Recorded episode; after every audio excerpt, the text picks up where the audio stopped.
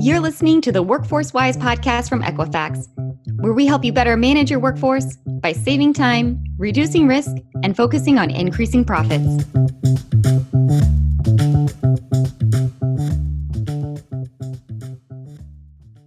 Hello, and welcome to the Workforce Wise podcast. I'm your host, Jason Fry.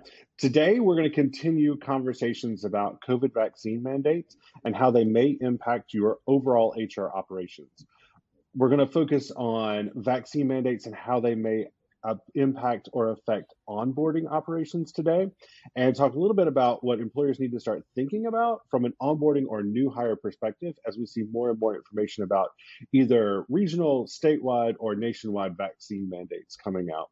Um, Kate Devine Elkins is with us today. She'll be walking us through key points employers for employers to better understand possible ramifications of vaccine mandates and things that uh, employers need to start thinking about as they are either posting new positions, hiring new employees, or onboarding brand new employees. Kate is our product manager for our Compliance Center offering. She is responsible for the strategic development of our onboarding products. Thank you for being with us today, Kate. Thank you for having me, Jason. So, Kate, let's get right to it. I know you talk to our clients quite a bit. What are you hearing from clients when it comes to vaccine mandates, especially in the onboarding realm? What are they thinking about? What are they talking about? What kind of questions do they have? Sure. So, as we talk to our clients, we are really hearing everything you can possibly think of across the gamut. We're really hearing from clients that they are trying to understand the mandate as well. And they are trying to determine how they are going to roll it out. So, whether it be from how they're going to record screening versus how they are going to keep track of testing, what employees they're going to actually have to roll the mandate out to, um, and really anything in between all of that that you can think of. So I know I mentioned a little bit about different mandates at different levels of the government, but I think the biggest piece of information that we've gotten, especially over the past few weeks, is that OSHA has actually published um, part of the federal mandate. So, can you talk to us a little bit about what it is, what we're hearing, where it's going, and any thoughts that Equifax may have around um, what employers need to be thinking about when we talk about a mandate at the federal level? I sure can, Jason. And really, what I want to start with is that the OSHA regulations did come out on Friday, November 5th.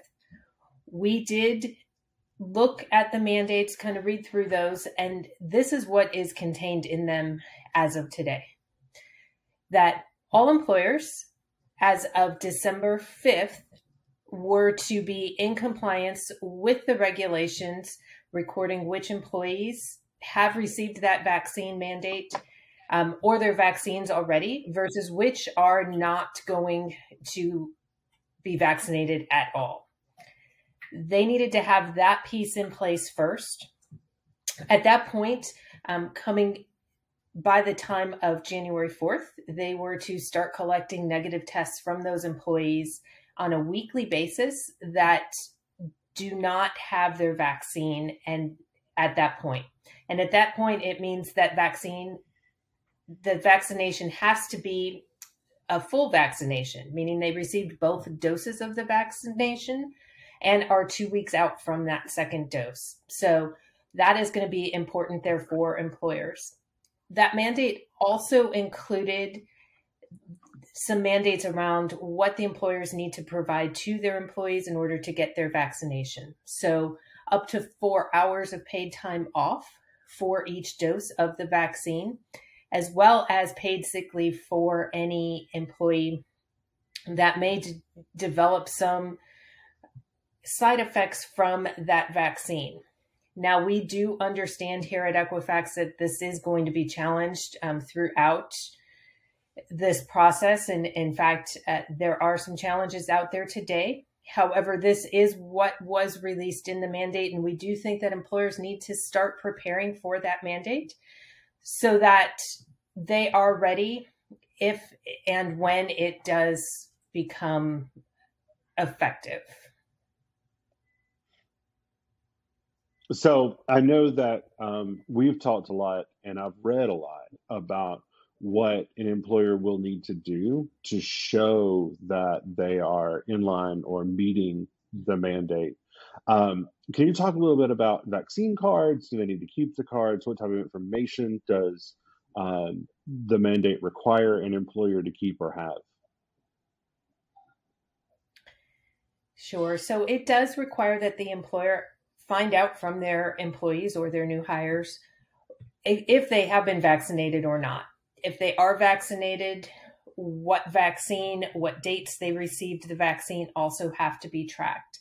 It does also require some sort of proof of the vaccine. So, whether that be a vaccine card, um, information from their state around that, some sort of proof that that employee really was, in fact, vaccinated.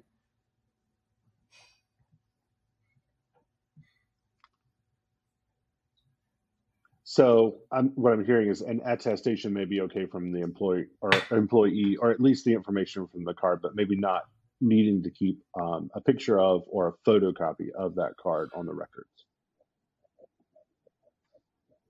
Correct. To get even more out of today's episode, make sure you get your free tools like webinars, ebooks, videos, and more at equifax.com/wise. And I, I, know that we've seen a lot in the news recently too about boosters for certain uh, groups of people and folk who may need boosters, and that booster shots were available. Does the vaccine mandate take into account booster shots? What do employers need to be thinking about um, from that perspective? Is it something else they're going to have to document? Do we know anything about booster shots yet? So at this point, there was no mention of booster shots within the release from OSHA. So at this point, not something employers need to be worried about, but definitely something to keep in the back of their minds as they think about the future and what may be coming down the road if booster shots do become required as part of that. And I saw too that there were penalties associated with not following the vaccine mandates for the employers who are required to. Um, can you talk a little bit about what we're hearing from a penalty perspective? What out there do employers need to think about um, if they're thinking, do I need to, do I not need to? What are some of the consequences that employers may face if they choose not to follow the vaccine mandate? Right, so the penalty. So, if they choose not to follow the vaccine mandates, employers are going to be have the possibility of a penalty out there. The penalties are going to follow the standard OSHA penalties at this point. And so those penalties as of today are 13,653 for a single violation. Or if they do determine that it is willful, those are going to go up to a, a minimum of 136,532.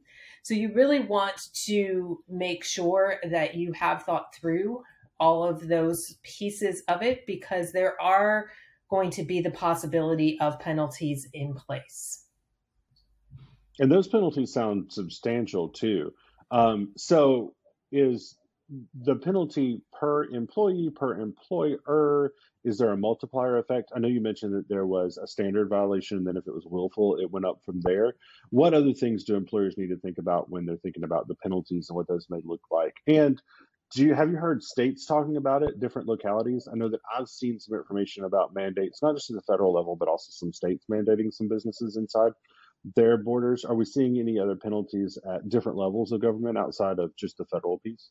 So, yes, I can definitely tell you that there are going to be some states that have penalties in place for where they have mandated certain types of businesses actually have the vaccine um, in place at that point amongst their employees. So, I would definitely say that states are going to span the gamut of those that really are going to require employees to have vaccines at certain levels and what penalties they are going to put in place. As far as the OSHA penalties, those are going to be on a more um, employee by employee basis. So if you do have more than one violation, that's not going to be a one time uh, fine there. That could really be a significant fine if you have you know significant numbers of employees that you have not rolled out that mandate to.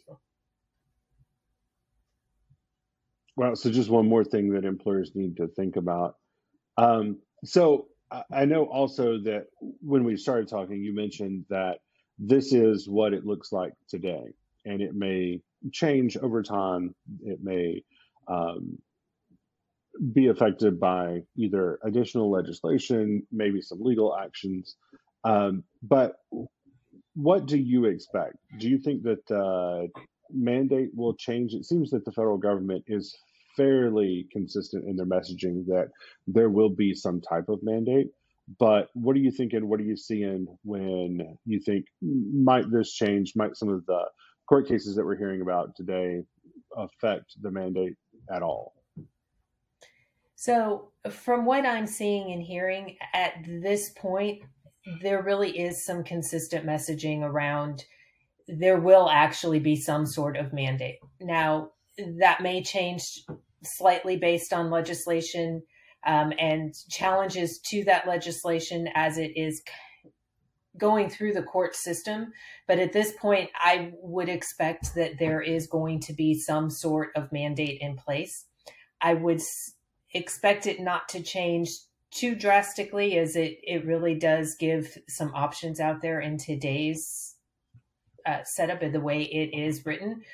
But I would definitely keep your eyes open for additional pieces of that guidance that may come out as this unfolds a little further. Yeah, I think that's always great advice. Keep your ears open, make sure you're paying attention.